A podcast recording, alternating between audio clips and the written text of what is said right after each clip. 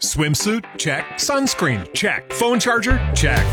Don't forget to pack the 5 Hour Energy. It fits great in a pocket or carry on, and the alert feeling will help you arrive ready for anything. Now get 20% off when you use code 5HE Travel at 5hourenergy.com. Expires April 30th. One time use only, not valid with other discounts. Remember, visit 5hourenergy.com and use code 5HE Travel to save 20%.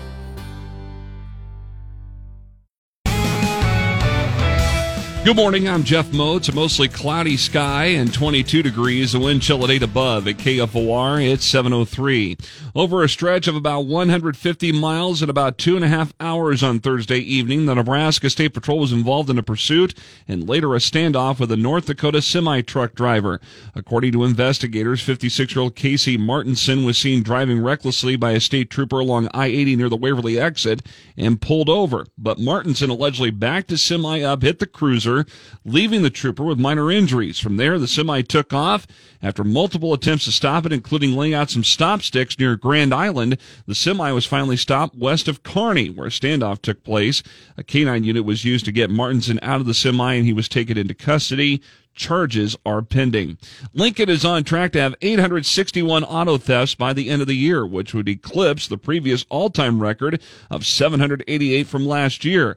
Last month, there were 109 auto thefts, making it the highest monthly total of all time. These thefts are happening across Lincoln, but Captain Todd Kocian says that there is a heavy concentrated area. For 2022, the entire year, 31% of all our auto thefts occurred in an area between 10th to 30th South Divine, which is kind of that you know, concentrated part of the city. Kocian says of the auto thefts this year, nearly 69% of them were unlocked, 54% were with the keys inside, and 21% were left running. About 88% of the stolen vehicles have been recovered. From December 8th through this past Wednesday, Lincoln police responded to 12 package thefts with a total loss of almost $1,000. A year ago at this time, there were half that many package thefts. LPD is reminding you to be thinking about package thefts and take the steps to prevent it from happening to you.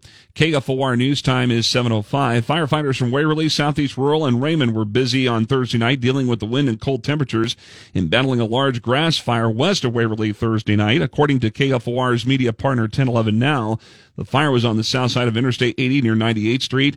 It took about an hour to extinguish it. It's unclear if there's been any damage or how many acres were burned. No injuries reported. About $125,000 damage was done Wednesday afternoon to a home off of Northwest 22nd and West Q Street when a fire broke out. The house is currently um, in renovation. It's a single story brick home. Fire crews were able to um, quickly extinguish the fire located in the kitchen of the home. LFR Captain Nancy Crist says first arriving crews found the fire in the kitchen area, the back side of the house. Everybody got out safely. Nobody hurt. Faulty wiring and a box fan in the kitchen area is to blame for starting the fire. And the enrollment process is open if you have a student that wants to attend Standing Bear High School next school year. You have until January 31st to turn in the proper forms to LPS. Details are up at KFORnow.com in the Lincoln News section.